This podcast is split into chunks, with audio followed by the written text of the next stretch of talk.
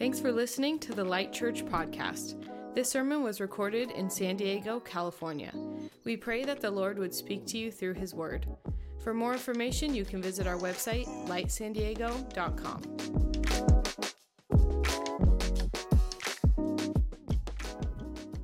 Today we're continuing our Advent preaching series. We're in week three. Uh, anticipating the arrival of Jesus. And the goal this year, as we kind of look into what are we going to teach, what are we going to look at, because many of us, whether we've been in church or not, know the story of Advent. We know the kind of the the, the tradition and, and what it entails, the story, the narrative as a whole. But what we wanted to do is we wanted to come back to this word, this theme of wonder. We want to encounter wonder, the wonder of Christ in this Advent story. And so we've titled the preaching series um, that we're doing in this season, Wonder. We want to be captivated with wonder. A year ago on Monday, that's just passed, one year ago on Monday, uh, my family and I arrived in America. Uh, we moved over from South Africa, and it, we've celebrated our one-year anniversary of living in this beautiful city and country, enjoying everything that America has to offer. And let me tell you, America does a lot of things right. There's a lot of things and a lot of privileges that we have enjoyed being uh, in this country and making this country our home. Uh, and one of the things, one of the many things America does really well is Christmas. Let me tell you, Americans know how to just decorate things amazing. Not just gingerbread houses, but like your actual houses. Whether it, whatever holiday theme or whatever's going on, you guys decorate like no other country in the world. So, you know, well done on that.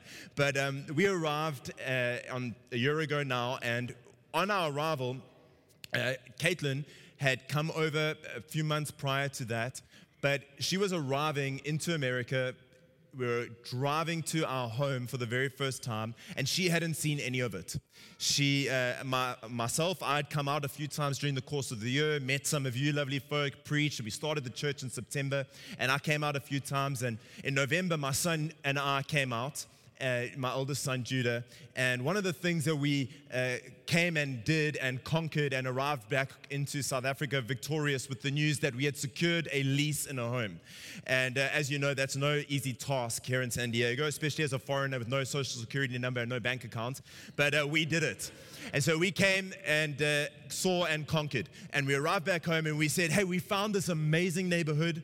And we showed pictures and YouTube clips to uh, the family. We also found this house and we secured the lease. And so we have a house to move into when we arrive in America in December. But Caitlin hadn't seen any of it. She had seen photographs. She had, you know, we had told her about it. But as you know, with most things in life, you see a beautiful sunset, you take a photograph, you're like, that's not as good as seeing the real thing in, in, in person. So when we arrived, you know, Judah and I knew what to expect, but Caitlin had no idea. And we drove up into our neighborhood, and one thing that actually caught me by surprise as well is we arrived in the evening, and there was just like Christmas wonderland with just all the, we live in this beautiful little neighborhood as all the neighborhoods in San Diego are, and there's just like lights on every house, and we were like, what is this crazy North Pole wonderland that I've arrived into? And uh, but I kind of knew what to expect, and so driving in, uh, you know, saw the neighborhood.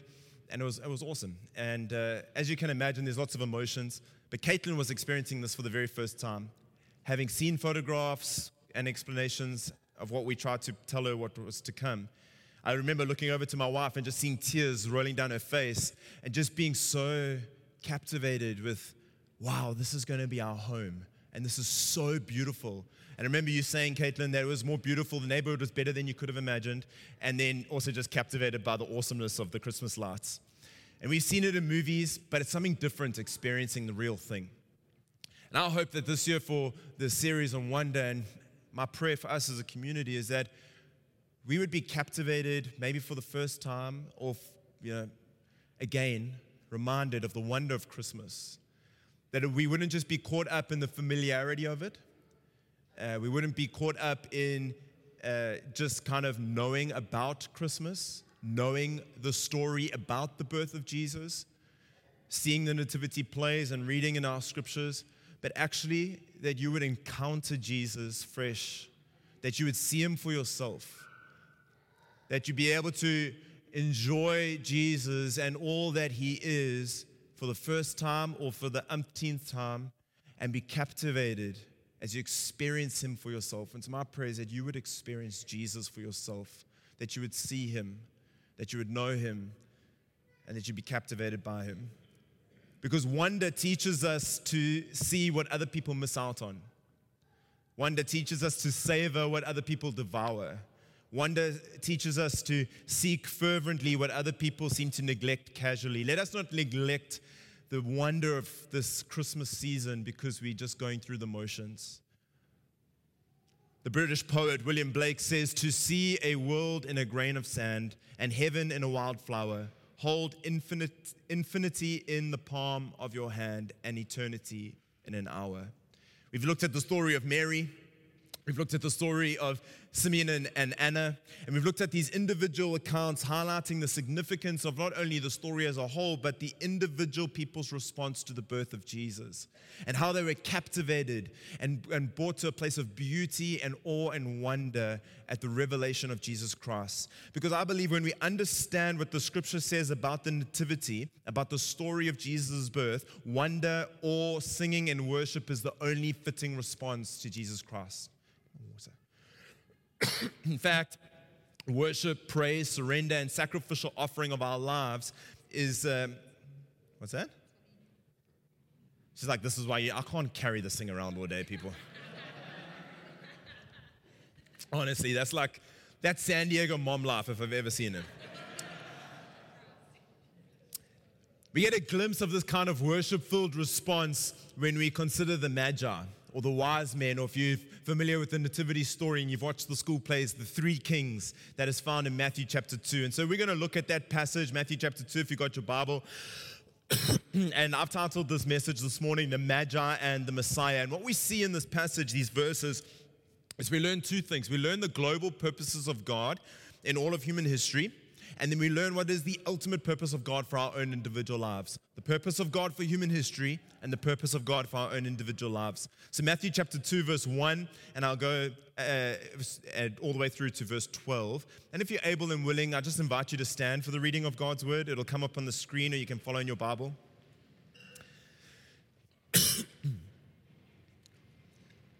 After Jesus was born in Bethlehem of Judea, in the days of King Herod, three wise, or wise men rather, from the east arrived in Jerusalem, saying, "Where is he who is born King of the Jews? For we saw his star at the rising and have come to worship him." When King Herod heard this, he was deeply disturbed, and all of Jerusalem with him. So he assembled all the chief priests and the scribes of the people and asked them where the Messiah would be born. "In Bethlehem of Judea," they told him, "because this is what was written by the prophet. And you, Bethlehem, in the land of Judah, are by no means least among the rulers of Judah, because out of you will come a ruler who will shepherd my people Israel." Then Herod secretly summoned the wise men and asked them the exact time the star appeared. He sent them to Bethlehem and said, "Go and search carefully for the child. When you find him, report back to me so that I can go and worship him." After hearing the king, they went on their way, and there it was, the star they had seen at its rising. It led them until it came and stopped above the place where the child was. When they saw the star, they were overwhelmed with joy. Entering the house, they saw the child with Mary, his mother, and falling to their knees, they worshipped him. Then they opened their treasures and presented him with gifts, gold, frankincense, and myrrh. And being warned in a dream not to go back to Herod, they returned to their own country by another route. This is the word of the Lord. You can be seated. Friends, in verse one, we're introduced to the Magi. These Magi, they can be translated the, the wise men. Some of us know them as the, the kings, the three kings. But there's a really a bit of mystery surrounding these gentlemen. There's a lot of stuff that we don't know about them, but there are some things that we do know. So let's just focus on what, what we do know. What we do know is that uh, they weren't just wise men in general. They weren't just like really clever academic dudes with a lot of knowledge. They were what is uh, in the in that ancient day, they were astrologers, students of the stars. Uh, we also know that uh, these wise men, they had a lot of prominence in society. They were high-ranking officials with power and influence. Uh, these men were well-respected with roles in both religion and politics in their land. So they were really important people that a lot of people admired or looked up to or went to for advice and guidance. Now, uh, through their study of the stars, as astrologers they were, uh, they were drawn by a particular star to journey to worship the one who is given the title King of the Jews. And right off the bat, I just want to make a point uh, uh, to note. I love how God shows us his purposes. God shows us in the story of these Magi, these astrologers, these pagan worshipers, uh, he shows us that he pursues individual people. He also shows us that he meets people on their own terms. These are astrologers. God comes to their reality and he meets them in the stars. He communicates with them in a way that they will understand, and he leads them in a way that is unique to them and familiar to them. And I think right off the bat, as we consider this Advent series, and maybe you're new to church or you're asking questions, I just want to say to you this morning that God is not going to make us jump through religious hoops and go through many tests and trials to enter into his presence. In fact, God reveals to us over and over again, particularly in this passage, that he pursues us, and that he will meet you where you're at, and that he will speak to you in ways that are familiar to you. Really, all we need to do is do what the astrologers, the Magi did, is just lift our eyes and be available to listen and to see. We also know that the Magi presented three gifts. In fact, we assume that there were just three of them, but there most likely were more than just three Magi or three wise men. But we've made that assumption based on the fact that they gave three gifts. But what we see in verse two is these wise men, they ask the question, where is he who is born King of the Jews? For we saw his star at its rising and have come to worship him. This reference, friends, to a star is really important because it fulfills an Old Testament prophecy. There's a bit of an Old Testament background to this that will be helpful in us understanding this particular story and why the star is, and is, is highlighted. There's a story in the Old Testament, the book of Numbers. If you're new to the Bible, the, the Bible is divided into two sections, the Old and the New Testament. The Old Testament is two-thirds of the, the Bible, that the first two-thirds that give us the story from creation up until and before the birth of Christ. And then you get the New Testament, the birth of Christ, that goes on into a future reality in the book of Revelation. But in the Old Testament, there's this book called Numbers. And in Numbers twenty-two, we see the story of Balak and Balaam.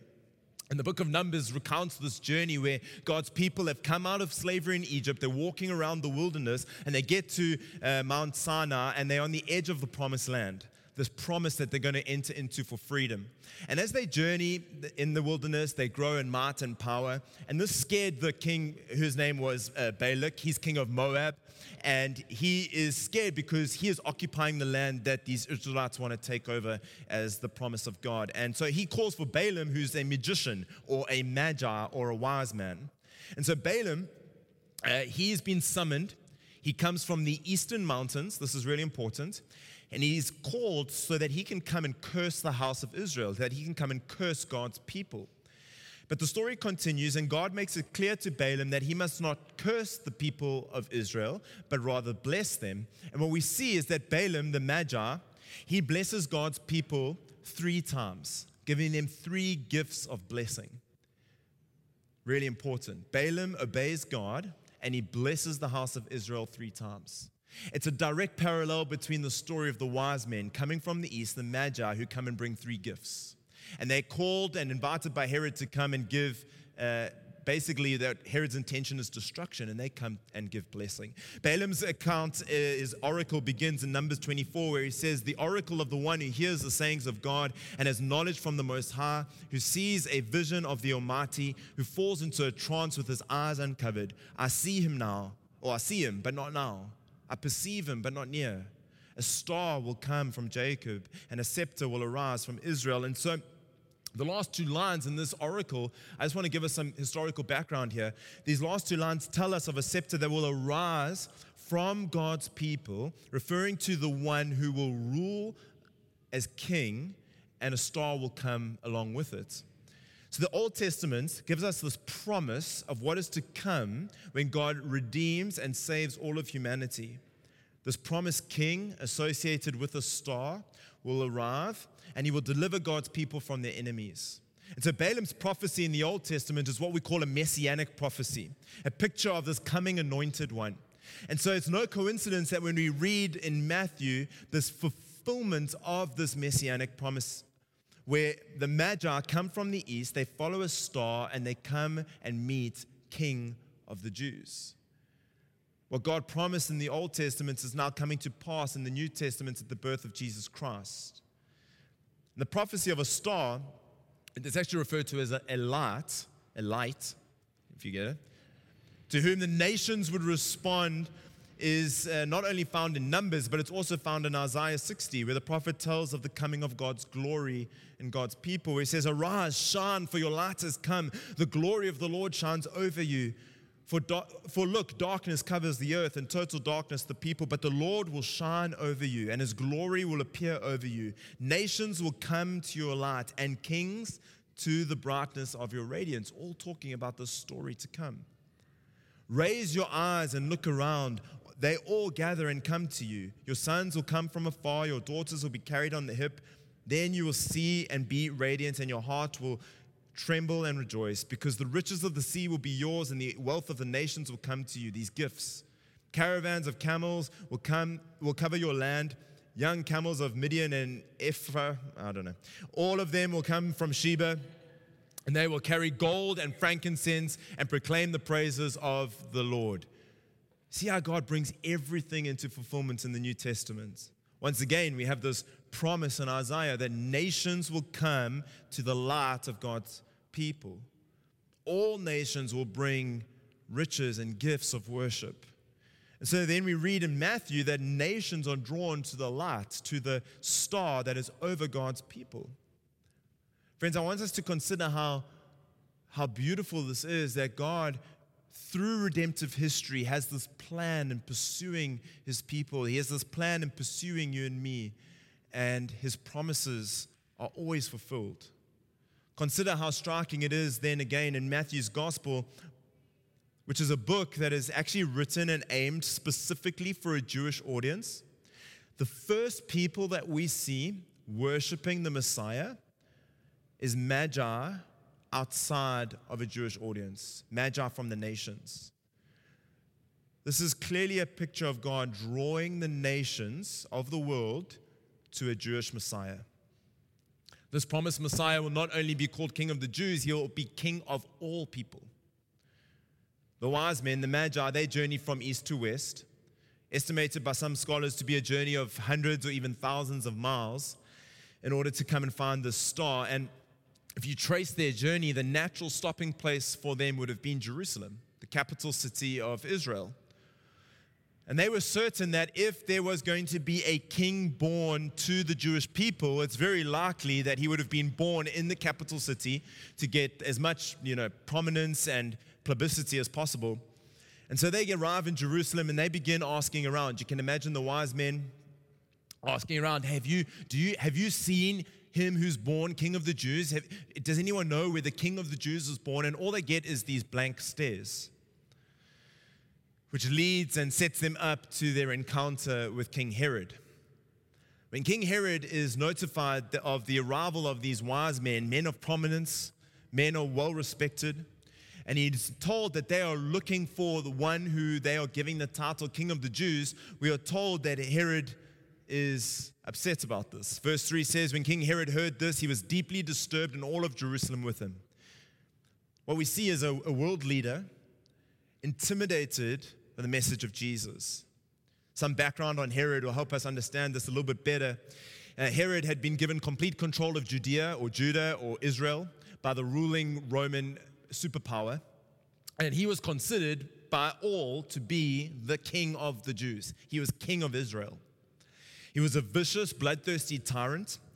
Whenever he suspected anyone was planning to take over his rule, he would simply have them killed. And so when Herod hears that, that officials with power and influence have journeyed to Jerusalem to find a baby who is given the title King of the Jews, Matthew says that he is disturbed. This word disturbed literally means in turmoil or even terrified. And so Herod is threatened by the announcement of the one who is supposedly come to usurp his reign. Many other people in Jerusalem, including the religious leaders, are also troubled. Next, we read that Herod is, he calls together the chief priests and the scribes who too are opposed to Jesus. Matthew writes, so he, which is Herod, assembled all the chief priests and the scribes of the people and asked them where the Messiah would be born. And so what we see is we see religious leaders and lawyers basically coming to Herod, and they are indifferent to Jesus. And this is really important. The chief priests, they represent the Jewish worship. They have been anointed and appointed by God to lead the nation in worship towards God.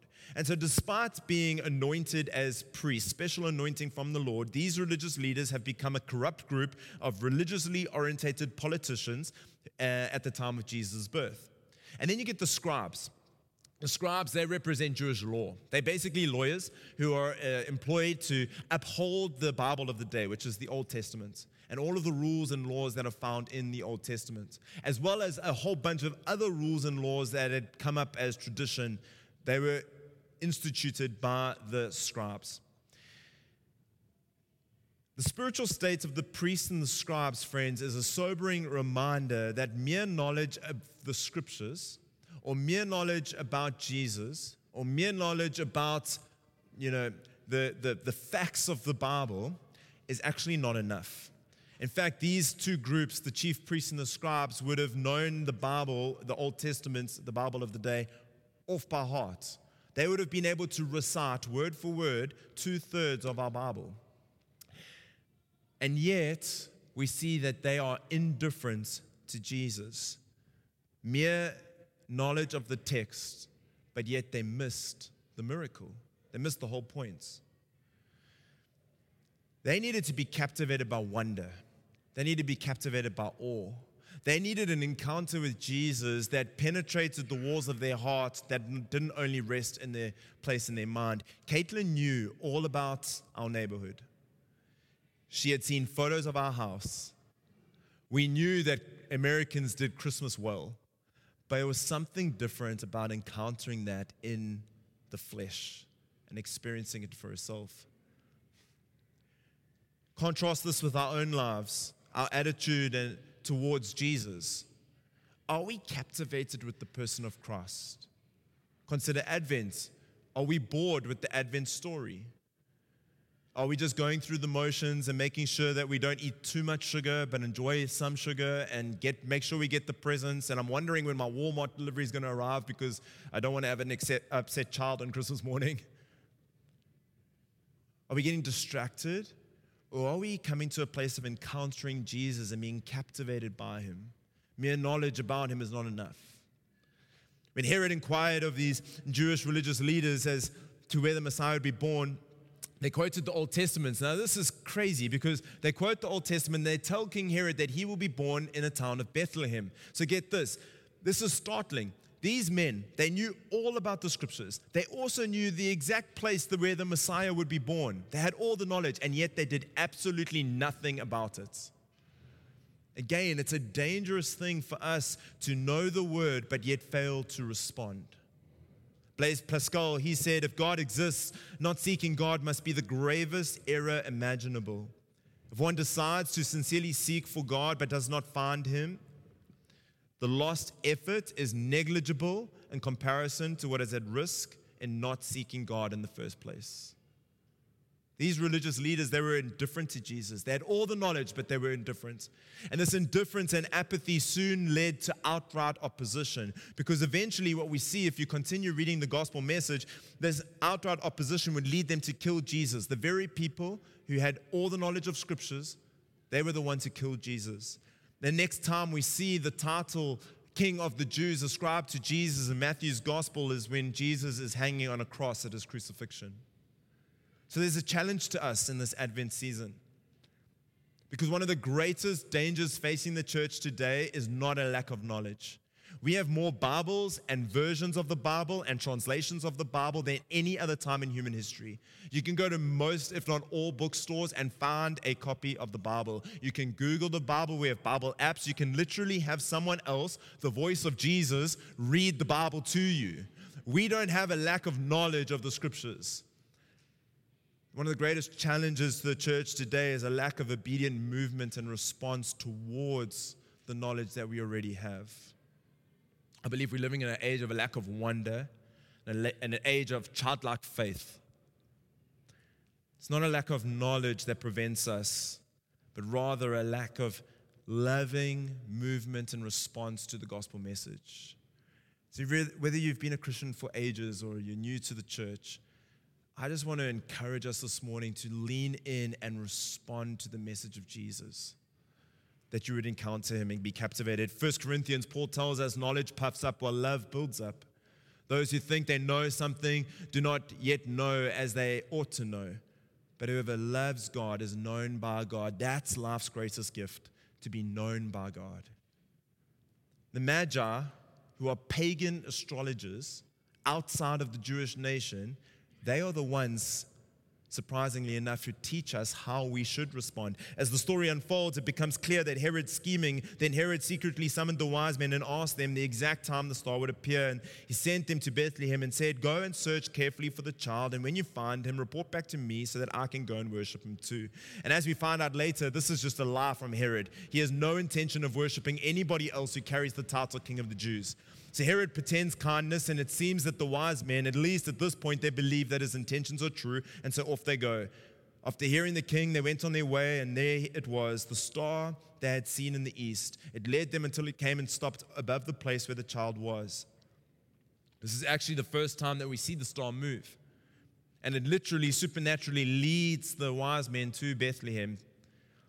It resembles the pillar by of cloud by day and the fire by night that the Israelites followed as they came out of Egypt in the wilderness in the Old Testament. The people of God walking through the wilderness in the Old Testament are led by the Spirit of God, and the star leads these wise men to the place where Jesus was. And they must have been ecstatic, because in verse ten we read that when they saw the star, they were overwhelmed with joy. Again, they had knowledge that there was one who was born King of the Jews. But it wasn't until they saw Jesus for themselves and had an encounter with him for themselves that they were overwhelmed with joy. I just pray that you would see Jesus for yourself this Christmas, and that you yourself would be overwhelmed with joy. See, seeing the child Jesus was the culmination of their journey, and this encounter likely took place long after the night that Jesus was born. Verse eleven, it tells us that Mary and Joseph and Jesus had settled into a nice little home uh, and at this time, and so they were out the stable. And uh, soon after this, Herod does a bit of calculation, and he finds out that Jesus must have been around two years old. But regardless of whenever the wise men show up, we know that they were filled with exceeding gladness at the sight, overwhelmed and overcome with joy. And they responded in the only appropriate way. It says, entering the house, they saw the child with Mary, his mother, and falling on their knees, they worshipped him. They see Jesus, and they fall on their knees, and they worship him. These distinguished men from the east, these pagan worshippers, nobles of nations, are now bowing down, and they're worshipping a baby. You only bow down in the presence of someone who's far superior to you, as if to say, I am low and you are high. And that's exactly what these Magi were doing in this moment. The next time we see the wise men, they're giving these extravagant gifts over to Jesus. Verse eleven says that they opened up their treasures and presented him with gifts, gold, frankincense, and myrrh. It was customary in those days to give over gifts when you were in the presence of someone that was superior. Some commentators say that these gifts don't bear any real significance other than an uh, example of extravagant outpouring of uh, of worship or of, of gifts, of something costly being given over to a baby that was born King of the Jews. But at the same time, we have so many accounts throughout history and in the scriptures that would point to the fact that maybe these gifts carried some unique uh, symbolism. Gold, emphasizing Jesus' deity, or sorry, rather his royalty, that he is a king. Throughout scriptures, we see that gold is associated with kings and queens and princes, and it fits the main thrust of Matthew's gospel to show us that Jesus is the king. And so you have these pagan worshippers falling on their knees, worshiping Jesus and saying, actually, you are the king, giving him gold. The next gift is the gift of frankincense, and frankincense would emphasize Jesus' deity. You're the king, but you're also God. See, frankincense was used in the Old Testament not only in royal processions, but actually in offerings over to God. And when it's used in the Old Testament, frankincense is usually referred to something related to worship of God or service to God. And so these wise men, they're saying, we recognize you're the king. We recognize that you are God. But then this is striking. They offer the gift of myrrh. Myrrh would emphasize his humanity. They're saying you're God, you're king. But somehow in it all, you're also a human. You're also a baby. Whereas frankincense would be associated with the worship of God, myrrh is often associated with the anointing of a man. And so it's quite fascinating, particularly in light of the other appearances of myrrh that is found in the Gospels. Check this out. Jesus was presented with myrrh as king in a cradle. But in Mark's Gospel, later on, when Jesus is being hoisted up onto the cross at his crucifixion, we are told that he is presented with a mixture of wine and myrrh. So not only was Jesus presented with myrrh as a king in a cradle, he's also presented with myrrh as king on a cross. These give, this gift of myrrh that is given soon after Jesus' birth actually give us a prophetic foretaste of his impending death. It tells us that he came for one reason. Jesus was born so that he could die. He came to take the penalty and the payment for our sins onto himself. As the angel announced earlier in Matthew's gospel that he will save people from their sins. And so we see then in Jesus' birth, the significance of his death on our behalf.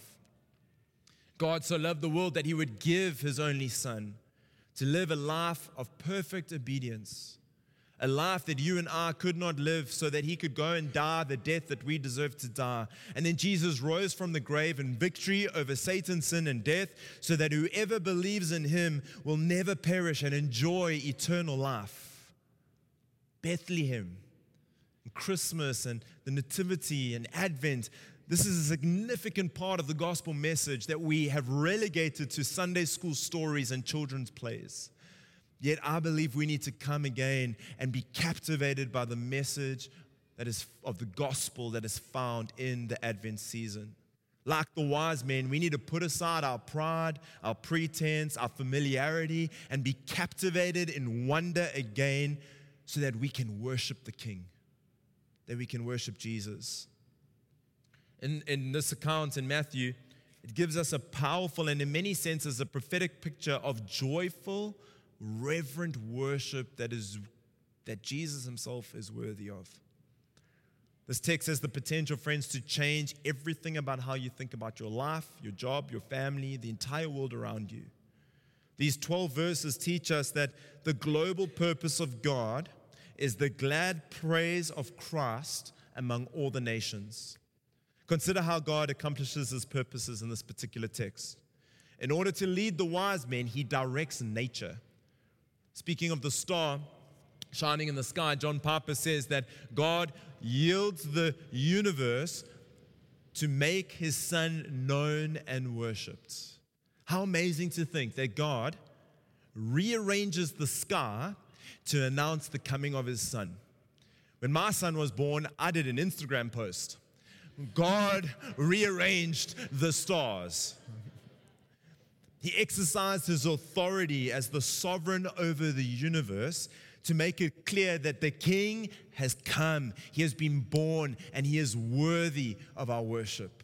God uses the stars to shout out to all the nations of the world the supremacy of Christ. Not only does God direct nature to announce the glory of his Son, but he also draws nations for his purpose. Matthew's aim is to show us that Jesus, yes, is born King of the Jews, but it goes well beyond that.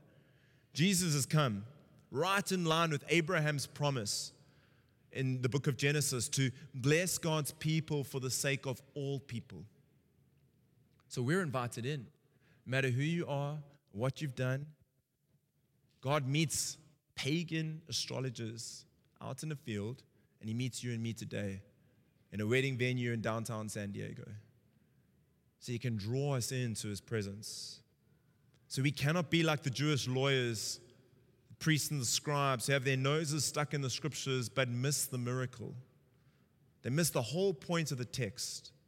So funny because If you read the Advent story, what we see is the those highly exalted in society, the chief priests and the scribes, they missed the miracle, but the shepherds, the ones who are like least in society, they saw it. They saw it all. They got to enjoy the miracle. Their eyes were up. They were willing to see and to listen. God is drawing nations to himself, and he's drawing you and me towards himself. But how is he doing this? How is he drawing and directing nations to himself? Well, he does two things as we close. Firstly, he sends the Christ. That's what we've seen so far in Matthew. It's what we celebrate at Christmas. The invitation at the beginning of Matthew is simply this to anyone who's there. It just says, come and see the King. Our, the invitation to you and me today as we enjoy all the festivities, as we do all the Christmas things, is come and see the King. God invites the Magi, and he invites you and me to come and see his son and to joyfully offer up our lives in worship. The people of God, you and me, regardless of our personality, should smile and sing and lift our hands. We should get excited because the King has come. Worship involves joyful, affectionate, and uninhibited praise. And like these powerful and influential men in Matthew chapter two, we should be overwhelmed and bowing down in humble worship to the King of Kings. We give to Christ the extravagant offering of our lives, everything we have and everything that we are, and we lay it down before Jesus, and we do it joyfully. He is the King, and as we see his royalty, his deity, and his humanity, we're compelled to shout and sing about his great worth. I just pray, Spirit of God, that you would fill us with wonder, the wonder of Christ, that we would come and see, that we'd be captivated with wonder. Saint Augustine says, to fall in love with Christ is the greatest romance. To seek him is the greatest adventure. To find him, the greatest human achievement. Come and see the Christ. After God sends the Christ, he sends the church. Much of what we, we see in Matthew, he, what he's doing is he's setting up in these opening chapters, we, what we find is at the end of his gospel is the fulfillment of what he's trying to achieve. At the beginning of Matthew, the message to the nations is come and see the King. But then at the end of Matthew, uh, Jesus tells his disciples uh, to go and spread the kingdom. So it's come and see the King. Okay, go and, go and spread the kingdom. Joyfully offer your life as a worshiper and then passionately spend your life as a witness. We are witnesses and we are worshipers. The God who two thousand years ago sovereignly rearranged the stars is the same God who is sovereignly rearranging our lives. And he's rearranging our lives so that he can reveal his son to those around us. He rearranged the stars so he could speak to the Magi. I think he's rearranging our lives so that he can speak to our family, that he can speak to our friends. Who are you going to be with in this Advent season? So many of you, and there's many in the room that aren't in the room today because they've gone home. They've gone back to all the other uh, states in America that we don't want to live in because we live in San Diego. They're going to, they're going to all these other places that are either really cold or really hot and dry. And we're here. But who's, how is God rearranging the details of your life so that he can announce the coming of the King? And he's doing that through you. This is the God that wants to use your life to make the glad praises of Christ known to people everywhere. Whether you're uh, leading coworkers to joyfully worship Christ or college students or family members, God wants to use you, I believe. So I think there's two invitations. As Taylor, I'm going to invite Taylor to come up. We're going to close in a song, but there's there's two invitations. There's, and they're for, they're for all of us. Come and see the Christ. Come and see the King. And maybe for you, this Advent season, it's going to end there. It's just going to be come and see Jesus. You haven't encountered him before. Come and see the King. And then for others, it'll be come and see the King, and I'll go and spread the kingdom. Every believer, I believe, has the supernatural responsibility and the privilege of spreading the gospel to the ends of the earth. And so I pray that you would live for this purpose and you would die for this purpose, and that Christ would captivate your heart, that you would see the King, that you would be overwhelmed with joy, and their only fitting response would be falling on your knees and worshiping him. But then I also pray that we would spend our lives, that we would give our lives, all of our possessions, our plans, our dreams, for the cosmic global purpose of God, which is the glad praise of Christ in all the nations of the world. Amen. I'm going to invite you to stand. I just want to pray. It's quite simple. All our, all we want to achieve in this series is we want to educate and, and teach the story of Advent. But it can't stop there. We want to encounter Jesus in it all. And so we don't want to be like the scribes that are just learning. We don't want to miss the miracle. We want to be like the Magi who seek and find and are overcome and worship. And so I'm just going to pray for you. If you're comfortable, you can close your eyes. Holy Spirit, I pray that you would reveal Christ afresh to us again. Captivate us with the message of the gospel, a gospel that is not for only for someone else, but the gospel that's for me, that you're changing me and saving me and pursuing me in love and mercy and grace, and I get to see the Christ. Help us see Jesus. So we come before you, Jesus, tonight or today, and, and we just say, here we are. You met the Magi in a way that was familiar to them. Maybe there's someone in the room this morning that just needs God to reveal himself to you in a way that is just familiar to you. And so I pray, Holy Spirit, that you would meet us where we're at. Speak to us individually in ways that are familiar. Give us the courage to open up our hearts, to turn our eyes heavenward, and then give us clarity of vision to see Jesus. We thank you for the miracle of Advent, your love that is displayed. And we ask that we would encounter Jesus afresh today. We're going to worship now, and, and we'll close our time together soon.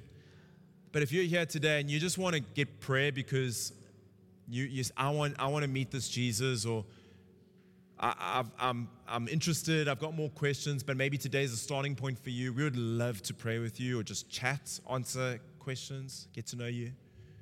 This is a, a space where we would love to journey with you long term in, in walking out our faith as we disciple ourselves before Jesus together.